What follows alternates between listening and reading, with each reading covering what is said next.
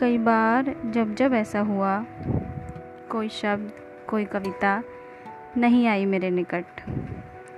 जब लेखक शब्द भी काटने लगता है, तब मैं जीती हूँ तुम्हें।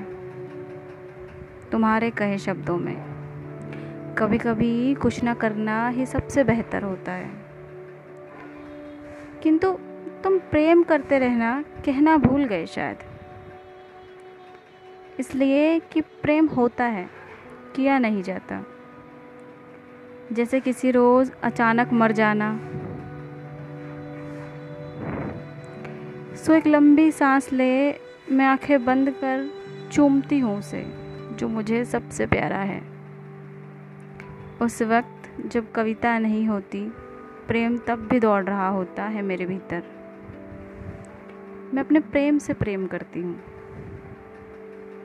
और इस सारे प्रेम का श्रेय देती हूँ तुम्हें, मेरे प्यारे कवि। सुनो, तुम और मैं एक दिन तुम्हारे शहर की किसी बियर की दुकान पर मिलेंगे। पूरी तरह बहके हुए। मैं पूछूँगी तुमसे यही सवाल।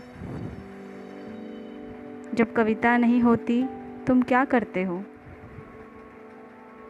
तुम्हारा जवाब शायद वही हो, प्रेम। किंतु तुम कहना वही, मेरे विश्वास को और पुख्ता करने को कि प्रेम लिखने से कई बेहतर है प्रेम करना और करते रहना। तुम्हारी शुभेच्छु।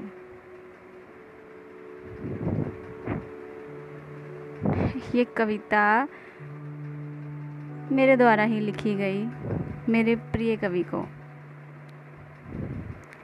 मेरे प्रिय कवि चार्ल्स बुकोवस्की। शुक्रिया।